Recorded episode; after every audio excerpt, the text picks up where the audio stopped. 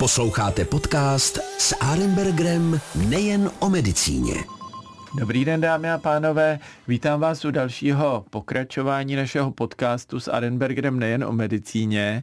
A já jsem moc rád, že moje pozvání přijal pan profesor Horáček. Je eh, přednostou kliniky psychiatrie a lékařské psychologie třetí tak. lékařské fakulty. Ano, to je pravda, protože třetí lékařská fakulta je naše mateřská fakulta, takže jsem moc rád, ale vy ho asi nenajdete v nějaké psychiatrické ambulanci někde v areálu na Vinohradech, ale v Národním ústavu duševního zdraví, eh, který eh, je luxusním novým zařízením na okraj Prahy a eh, přestěhovali se tam odtať z psychiatrické psychiatrické léčebny, že jo? A e, tam e, dělá nejen e, klinickou práci, ale i výzkum. A já jsem moc rád, že jsem přišel nejen z toho důvodu, že si budeme povídat o psychiatrii, ale jak je to nejen o medicíně.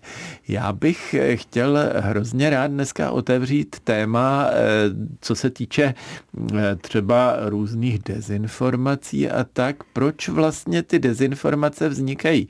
Já vím, že často je problém v tom najít nějakou zajímavou novou informaci, ale dezinformace zřejmě je zajímavá vždycky. Pane profesore, jak to vidíte?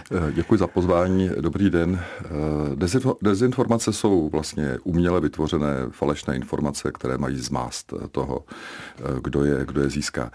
Eh, nebo kdo je konzumuje. Eh, pochopitelně eh, dezinformace nebo falešné zprávy byly, byly vždycky, ale naše doba je něčím jako charakteristická a přece něčím se to liší.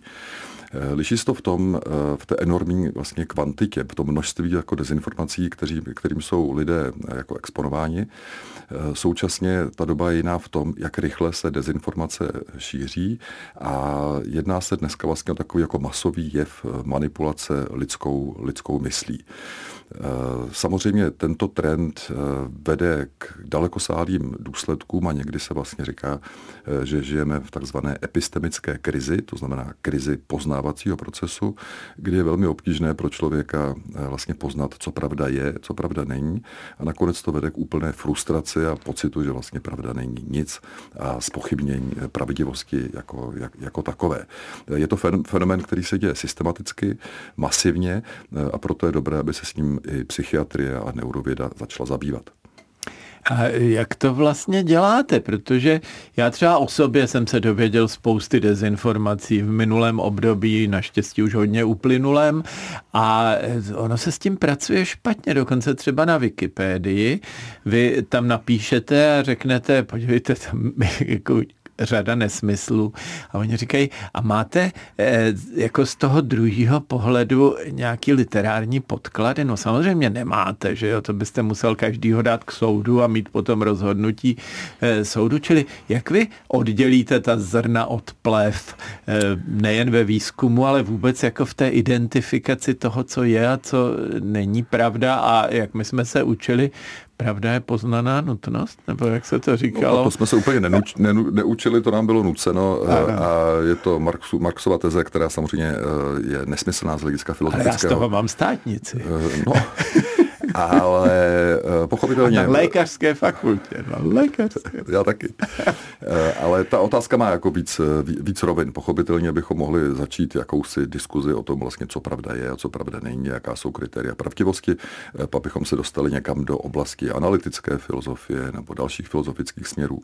A určitě by to šlo, bylo by to zajímavé, nicméně situace je vážná dneska, protože dezinformace a vlastně uměle vytvořené konspirační koncepty a konspirační teorie ovlivňují celé populace, eh, eh, potenciálně mohou štěpit společnosti, což se děje.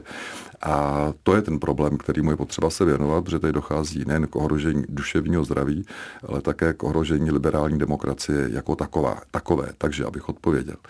Eh, v našem ústavu a vlastně většina těch vlastně progresivních výzkumných programů se zabývá až takovými těmi vážnějšími dezinformacemi, které skutečně ohrožují jako masově chování lidí, Eh, mohou vést k takzvanému synchronizovanému chování, což je problém, kdy masy vstoupí do ulic a ku příkladu zautočí na kapitol nebo postaví barikády a podobně. Tyto, tato masová, masová vlastně hnutí, která ohrožují společnost, jsou v dnešní době, vlastně v poslední době, právě často provokovaná nějakými dezinformacemi nebo dezinformačními kampaněmi. A to jsou ty dezinformace, které naším cílem je vlastně nějakým způsobem studovat. Jakoby tedy až ty vážnější, nikoliv drby eh, na Wikipedii a podobně. To není, eh, to není asi ta věc, která by nás až tak, až tak zajímala. Eh, důležité je si uvědomit, že konspirační teorie jako takové jsou fenomén, který eh, je poměrně vážný, protože eh, zkreslí pohled člověka na realitu a to takovým způsobem, že tu realitu začne interpretovat pochody, které už hraničí s, tomu, s tím, čemu říkáme psychopatologie, nebo třeba i až i, i jako výrazně, nebo závažná, závažná psychopatologie. Jo, příklad může být prostě třeba hnutí QAnon, nebo hnutí Placatá země, nebo chemtrails. Jo, to jsou takové ty velké vlastně celosvětové, celosvětové hnutí, eh, kdy lidé jsou zmanipulováni eh, a umírají eh, kvůli tomu, že propadnou víře v tyto, v tyto, v tyto konspirační teorie. A to je věc, kterou stojí za to studovat.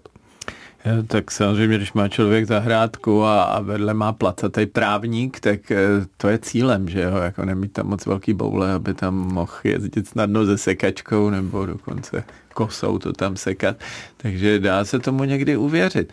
Ale stejně eh, je strašně složitý, jako člověk, když si něco přečte a líbí se mu to, tak řekne, je to pravda. A když se mu to nelíbí, tak řekne, to je buď lež, dezinformace nebo něco jiného. Ale jak oprostit od toho vědeckého bádání tuhle ten individuální pohled na dělení pravdu a nepravdu. To, co, to, co říkáte, je součástí toho, čemu říkáme poznávací nebo epistemický, epistemický proces. Eh, lidská, lidská kognice nebo lidské myšlení eh, je založeno na několika základních principech a mezi ně patří ku příkladu eh, celá řada různých bias, to znamená skre, kognitivních myšlenkových zkreslení, které vypadají přesně tak, jak říkáte. Člověk s nás uvěří něčemu, co je v souladu s jeho předchozím přesvědčením, ku příkladu. Další bias Eh, souvisí s tím, nebo další zkreslení souvisí s tím, eh, že člověka eh, víc zaujmou zprávy, které jsou varovné nebo které jsou negativní, nežli zprávy, které jsou jako pozitivní nebo, nebo neutrální. To znamená něco, co mě šokuje, je věc, na kterou zaměřím svoji pozornost, vlastně věnuji svoji pozornost té zprávě a tuto zprávu také snadno, snadno přepošlu.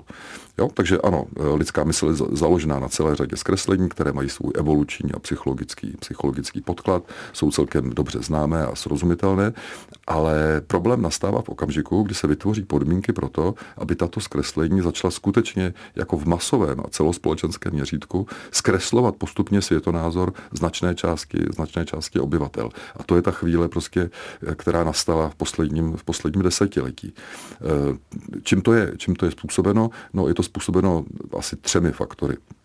První faktor eh, je ta nebývalá propojenost eh, mezi lidmi. To nikdy nebylo, že my vlastně spolu komunikujeme na dálku, máme pocit, že na sociálních sítích jsme tam, že jsme tam máme kamarády, kamarádi to nejsou žádní, jsou to jen lidi, kteří jsou s náma propojení prostě tím kanálem. Jo? A, nejsou to kamarádi, jsou to přátelé. Nebo přátelé, no jsou to prostě lidi, kteří jsou na, na, na, koji, Ale je na, na, na, napojení. někdo jo? jiný než je to kamarád, někdo jiný, ten jo? přítel. A vytváří to iluzi prostě jakési rodiny nebo, nebo, nebo přátelské, nebo přátelské eh, nebo skupiny, skupiny, skupiny přátel.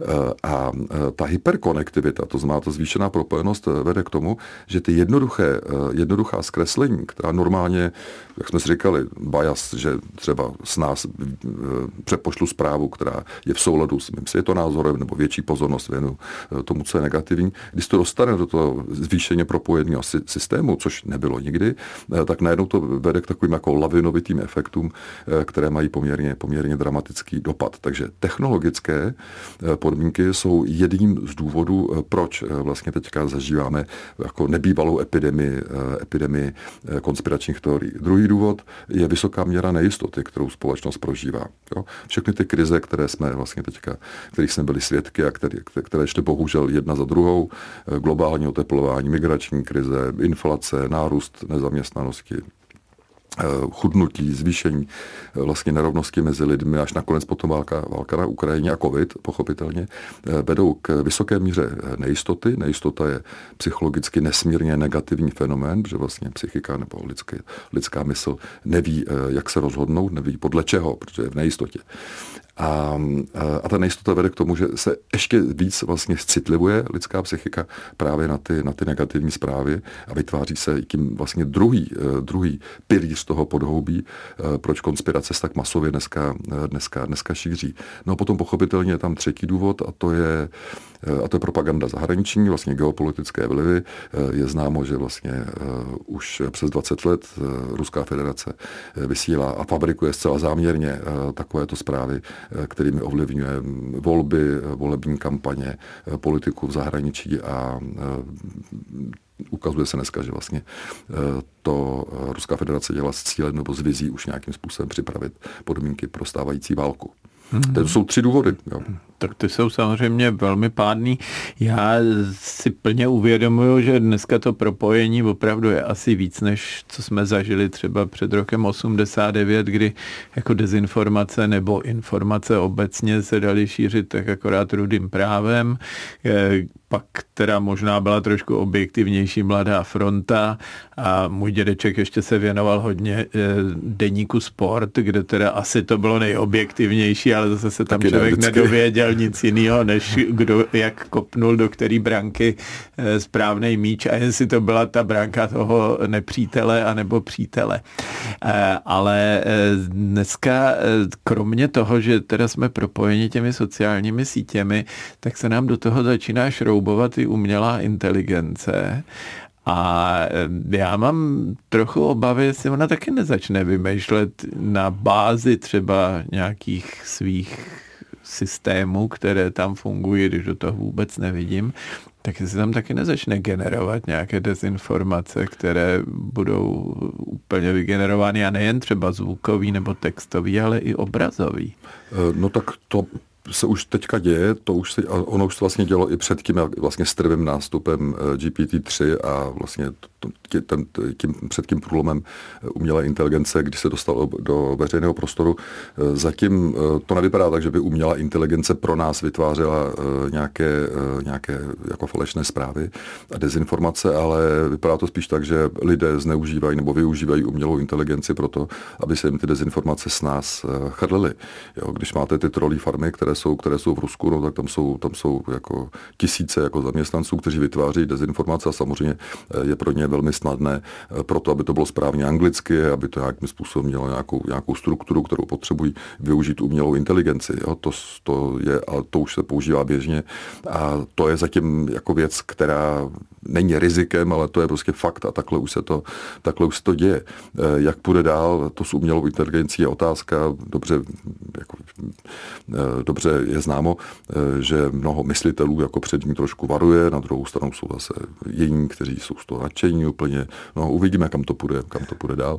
A vy jako psychiatr a člověk, který rozumí, jak trošku běhají ty informace v hlavě, eh, vy byste byli schopni umělou inteligenci využít i třeba terapeuticky, jako v léčbě nějakých chorob? Eh, no tak já třeba jsem používal výzkumně umělou inteligenci už asi 25 let, jsme to používali.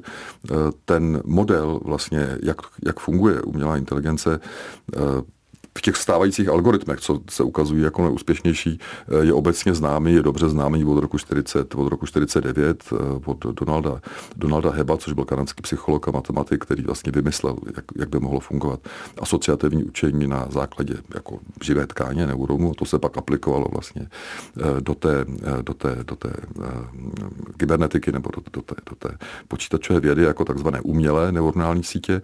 A ty stávající modely, které teďka vlastně jsou, GPT GPT-3, OpenAI a to, to, to není nic nového, to je jejich unikátnost je v té velikosti vlastně, v té velikosti té matice, těch umělých virtuálních neuronů, které se učí a současně to, co je unikátní, velikost té databáze, podle které se učí. Oni mají stažený, stažený skoro celý vlastně obsah internetu, tím naučí tu síť, ta je dostatečně výkonná, protože má dostatek těch členů a ona produkuje takovéto úžasné texty, které je skutečně úžasné, úžasné, protože je skoro nemožné rozpoznat od lidských. Takže umělá inteligence, tak jak je dneska, jak dneska funguje, je skutečně variantou, to je to, co mě na tom nejvíc zajímá, nebo co mě přijde pozoruhodné, že skutečně mimořádně jako podobná tomu, jak funguje, eh, jak funguje učení u člověka, nebo u, jako u živočichů.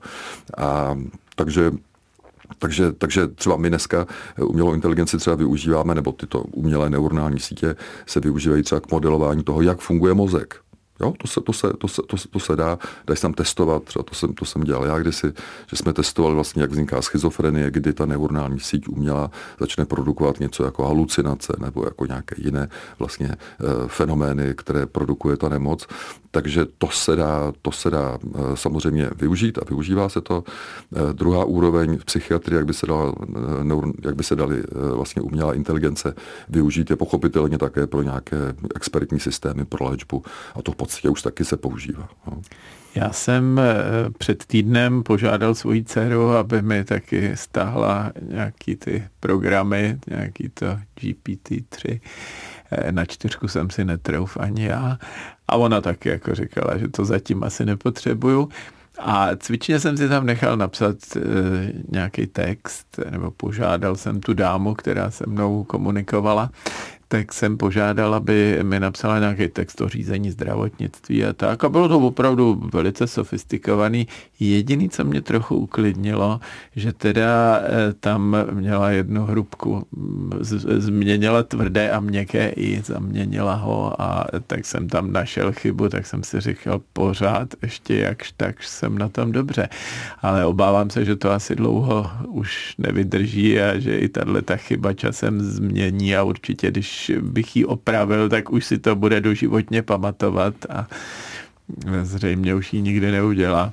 To, to asi jo, tak to, to, to učení tam jde mimořádně, mimořádně rychle, ale e, samozřejmě přináší to spoustu problémů. Jo. E, ku příkladu, e, když je mnohem snažší napsat odborný, třeba vědecký text s využitím eh, té umělé inteligence. Stačí napsat, jo, vzpomínám si na jednoho kolegu, který na kongres nedávno, jel na kongres, nestíhal napsat abstrakt, tak na poměrně složité téma, eh, jako na pomezí psychiatrie, neurologie, napsal, napiš mi abstrakt té umělé inteligence, napiš mi abstrakt na toto téma a vyjel z toho abstrakt, který stačilo přiložit do češtiny, no to byla druhá umělá inteligence. A bylo to úplně bez chyby, jako věcně. Jo? Eh, jinými slovy, Ona, protože skutečně integruje eh, tím, tím principem toho učení, eh, integruje a kombinuje vlastně eh, všechny informace a vytváří ten nejpravděpodobnější jazykový model, tak je schopná udělat nesmírně efektivně rešerši, kterou by člověk dělal rok nebo dva. Eh, udělá to za pár, za pár sekund. Jo. Eh, kam to povede dál? Eh, jestli vůbec budeme třeba v budoucnu bude mít smysl číst nějaký text, když nebudu vědět, jestli ho psala umělá inteligence, pak to můžu napsat sám na to téma. A nebo ho psal prostě zkušený vědec, to bude velký problém. No. Ještě když se vrátím zpátky k těm dezinformacím, protože náš čas, i když je to naprosto neuvěřitelné, tak se chýlí ke konci a budeme za chviličku muset končit. A to je možná i dobrá zpráva pro posluchače, jestli se jim to nelíbilo, ale já myslím, že je to přesně naopak, že se jim tohle téma líbilo stejně jako mě. Ale eh, já bych, eh, jsme schopni už dneska dát nějaký návod našim posluchačům, jak eh, zjišťovat, jestli ty informace, které slyšeli v rádiu, dřív se říkalo chytré jako rádio, eh, tak eh, třeba konkrétně na našem případě. My jsme teďka tady o něčem mluvili. Jak má ten posluchač poznat, že jsme tady říkali pravdu a že to, co říkáme, opravdu tak je, na rozdíl od toho, kdyby jsme si tady celých těch 20 minut vymýšleli. Jo, no to je celkem jako jednoduchá, jednoduchá věc. Ten problém spočívá v tom, že většinu informací o, svě, o světě, zpráv o světě, dneska lidé konzumují cestou sociálních sítí. To má, co tam kdo dá, tak to tam je. Jo. Eh, ať to je pravda, ať to je něco seriózního nebo není, vypadá úplně stejně eh, a ty hlasy prostě eh, lživé i pravdivé jsou stejně hlasité. To dřív nebylo prostě proto, že standardní média měla takzvané redakční rady. Redakční rada byla od toho, aby hlídala ten obsah a aby tam nebyla puštěná prostě nějaká úplná, úplná lež a když jo, tak to byl spí, byla to spíš výjimka nebo omyl. Jinými slovy, pra, prakticky, nebavíme se filozoficky o tom, co je pravda a co není, to je složitější otázka, ale prakticky jakékoliv médium, které má nějakou, nějakou redakční radu lidí, kteří jsou pro, profesionálové v tom, aby ověřovali informace, prostě proto jsou to novináři profesionální, eh, tak pochopitelně by mělo být důvěryhodnější a o tom bych měl eh, čerpat zprávy spíš eh, než od toho, co prostě je mi nazděleno někde na Facebooku nebo na nějaké jiné sociální síti, protože tam skutečně dochází nesmírně snadno k té manipulaci, člověk to nepozná. Jo. Poznat je to možný, jsou zase nové algoritmy dneska, Eh, a je snaha vlastně, aby se prosadilo i třeba regulačně, eh, aby sociální sítě byly doplněné nějakými algoritmy, které hodnotí kvalitu těch zpráv z hlediska pravděpodobnosti jejich, eh, jejich, jejich pravdivosti. Jo, má to spoustu problémů, omezení svobody, cenzura, bla, bla, bla, ale pro naše, naše posluchače doporučuji prostě, aby se hlídali, jestli to, co se dozvídají o světě, se dozvídají prostě z nějakých médií, které mají normálně redakční radu. Jinými slovy, my jsme tady lhali, tak pravděpodobně vás, pane profesore, z ráda vyhodí a další pořad dělat nebudete, prostě protože na to dohlíží uh, Rada Českého rozhlasu jo, a redakční rada. Takže jo, te, te, ten problém jako není složitý a, a má řešení samozřejmě. Takže milí posluchači, teďka jsme slyšeli, že jsme tady říkali pravdu a e, stále tedy naštěstí platí, že když je někdo chytrý, tak je chytrý jako rádio a nikoliv jako sociální sítě. Přesně řečeno. Takže moc děkuju. Pane profesore, e, jsem moc rád, že jsme měli možnost otevřít tohleto téma, které s psychiatrií souvisí z mého pohledu vzdáleně, ale vy asi do toho vidíte více. Já myslím, že asi zatraceně dobře. E, naštěstí ještě nejsme na té úrovni, že byste mi sem přines nějaké tablet tabletky, abych si zlepšil náladu nebo nějakým způsobem vylepšil nějaký psychický stav. Já jsem moc rád, že dneska přijal moje pozvání pan profesor Horáček, který je přednostou kliniky psychiatrie a lékařské psychologie třetí lékařské fakulty Univerzity Karlovy v Praze a zároveň pracuje v Národním ústavu duševního zdraví, eh, kde eh, dělá výzkum, kde eh, teďka aktuálně, kromě jiného, také se zabývá dezinformacemi. Moc děkuju a přeju hezký den a určitě se tady nevidíme naposledy. Já moc děkuji za pozvání a děkuji za skvělé dotazy a přeju taky dobrý den. Děkuji, nashledanou. Ano. S Arembergrem nejen o medicíně.